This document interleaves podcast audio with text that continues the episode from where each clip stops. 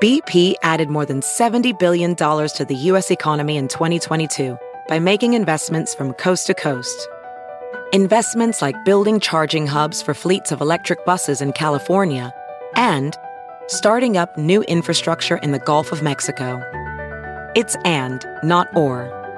See what doing both means for energy nationwide at bp.com slash investing in America.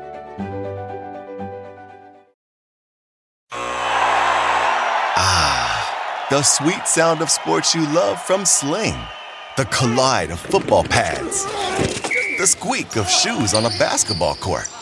The crack of the bat on a home run. The slice of skates cutting across the ice. But what about this one? That's the sound of all the sports you love, all at once. Starting at $40 a month. Experience it all live with Sling. Sling. We're gonna cause trouble. Scott Ferrall is calling the shots from the sideline. We're gonna make fun of people. We're gonna hurt people's feelings. It's Ferrall on the bench. I believe in whipped cream with everything. You look at the bubble and it drives me nuts. I want to know who's in, who isn't, what's happening here as we get closer to Selection Sunday. How about John Calipari's Kentucky Wildcats? I mean, they got a four game run going here. Remember when they lost at Georgia in early February? Uh, they were like one of the first four teams out.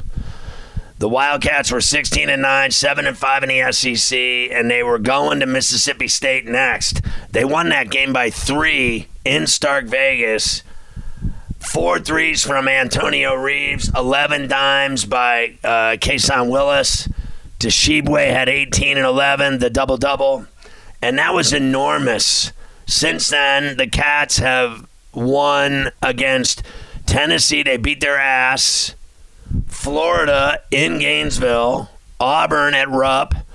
And those games were by 12, 8, and 32 points. Cal has got the Kentucky Wildcats rocking. Tshiebwe had 25 against the Gators on 12 of 13 shooting. Full domination inside.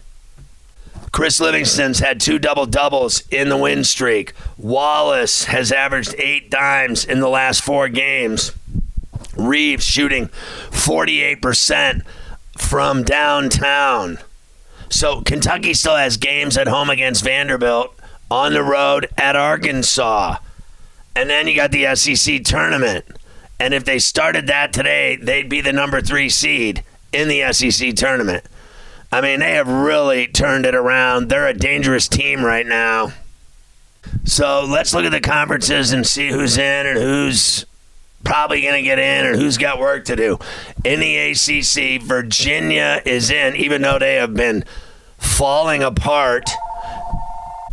The Miami Canes are in despite their meltdown loss to Florida State. And Duke's been playing great ball. They're going to the tournament. Count on that.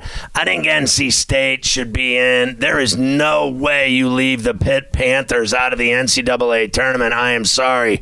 They are going to the NCAAs. They still have road games at Notre Dame and against Miami. But uh, and in the ACC tournament, you're going to see how good they are the Panthers are coming off a big 17 point win over Cuse at the Petersen in the Steel City. They lead the ACC after Miami's loss. You know, Virginia lost to North Carolina, Miami lost to Florida State, Pitt wins. Pitt's on top of the conference. I say North Carolina's got work to do. Clemson's iffy for me, but North Carolina finally won a quad one game they need to beat Virginia in Chapel Hill at the Dean Dome. That'll get them into the tournament. So I'll give them credit. They got it done. They beat Tony Bennett's team, and that was a huge win for the Heels. But they still have a road game at Florida State, and then they host Duke in the season finale in Chapel Hill. Now, what about Clemson? After they lost to Louisville on the road, which was embarrassing. Brad Brownell's team got back above water by beating NC State and Raleigh 96 to 71. That was huge for them. They've got a massive road game in Charlottesville against Virginia coming up. Boy, do they need that one. That's not going to be easy, though. You know, you go there, you lose. That's all there is to it. Now, what about the Big 12? You know, Kansas, Texas, Iowa State, I, I, wouldn't put them in, but they're getting in. Baylor's automatic, Kansas State, TCU. A lot of people wouldn't put TCU in. I'm putting them in. Teams that I'm not putting in Oklahoma State, and I'm not putting in West Virginia, despite how much Huggy Bear keeps saying they deserve to be in because of the strength of schedule and the hardest schedule in America and playing in the Big 12 and all the rest. And Texas Tech has been playing great, but TCU beat them 83 82 in Lubbock. So great game, close. You still lost. They got work to do. Mark Adams' team has to go on the road to play at Phog Allen against Kansas. Have fun with that. West Virginia 16 and 13 going into their game last night in Iowa State at the Hilton. Oklahoma State had a big game against Baylor last night, and they got one on the road against Texas Tech, still on the schedule. So, what about the Big East? Marquette is in, Xavier, UConn, Creighton, count them all in the NCAAs. And I think Providence should be in as well, no questions asked. How about Ed Cooley? Over the last two seasons, he's won 77% of his games. Even Rick Pitino didn't do that. They're coming off an easy win over Georgetown in D.C. over the weekend. Now, what about the Big Ten? You got Purdue, Indiana, and Maryland all in. How about the Hoosiers? Going to West Lafayette and finishing off the season sweep of the Boilermakers and Matt Painter. For the first time since 2013, Indiana won both games at Assembly Hall and at Mackey. I mean, Jalen Hood is an absolute badass. The freshman is headed to the NBA. He had 35 against Purdue on the streets. That is absolutely sickening. Bottom line, he was unstoppable in that game on the road. I swear to God, I think they're going to let all these teams in. Uh, Northwestern, I mean, they've been unbelievable. They beat Indiana twice. Michigan State, they beat Indiana. I think they're getting in. Illinois is tough as hell. They're getting in and they're going to be seated rather high. Iowa will sneak in. How about that comeback win against Michigan State at Carver Hawkeye on Saturday? That was crazy. And Rutgers, a huge win on the road at Penn State on Sunday, and they were down at the half. They were down 19 in the second half, but they got it done. They held the Nittany Lions scoreless over the last nine minutes of the game. And they're 18 and 11 after that win, and 10 and 8 in the Big Ten, which is no easy task. They'll be in the NCAAs for the third straight year. That's never happened before in Rutgers hoop history. I got to be honest with you. I think Wisconsin Michigan and Penn State are out. Michigan would have the edge, if you ask me, of who could get in. That was an enormous win over Wisconsin. They had no business winning that game at Crisler, but Dickinson hit the buzzer beating bomb to send it to overtime, and then they kicked the Badgers' ass in the extra session. I think Michigan basically is on that like next four out list at this point. And I think they have to have a good Big Ten tournament. Bottom line is Wisconsin, uh, they got a home game against Purdue. Beat them and you might get in. And they finish at Minnesota against a crappy Gopher team. They absolutely have to win that game. That'd be embarrassing. Penn State still has a game at Northwestern and a game at home in Happy Valley against Maryland.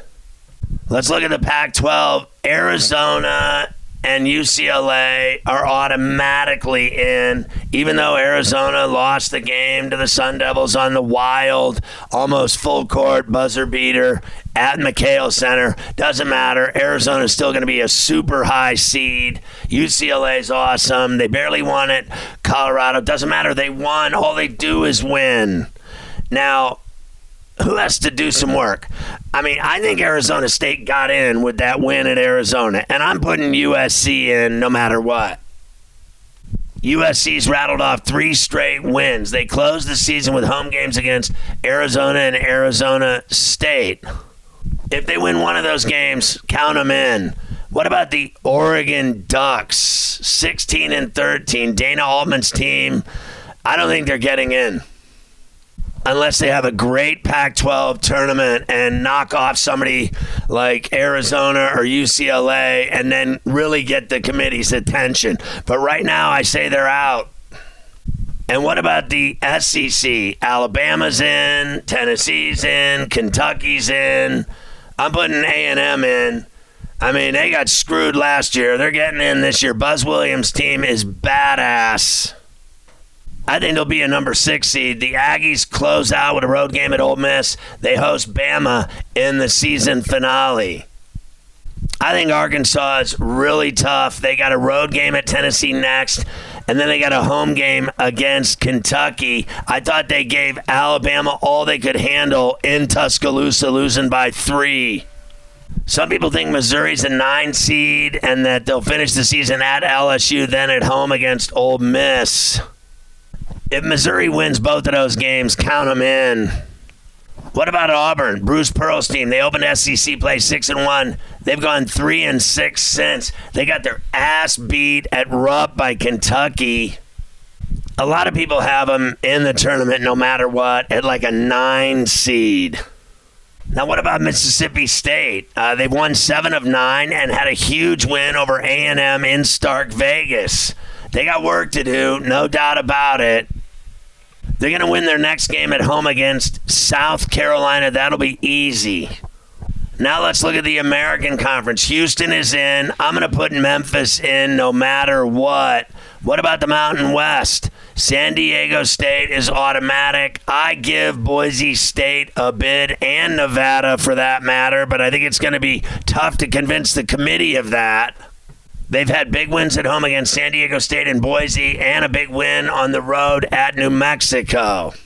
Utah State needs to beat UNLV and Boise State, I think, to get in. It's not going to be easy for them.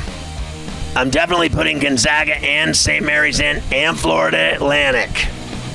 And I'm also putting in Charleston. I love the Cougars. We're getting so close to Selection Sunday, it's ridiculous.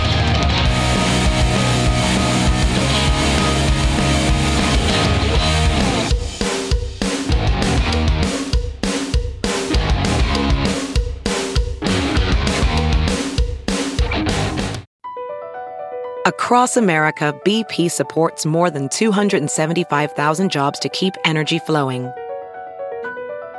Jobs like updating turbines at one of our Indiana wind farms and producing more oil and gas with fewer operational emissions in the Gulf of Mexico. It's and, not or.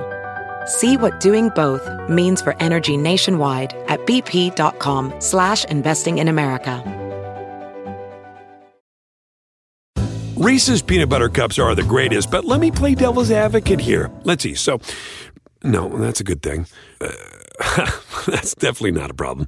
Uh, Reese's, you did it. You stumped this charming devil.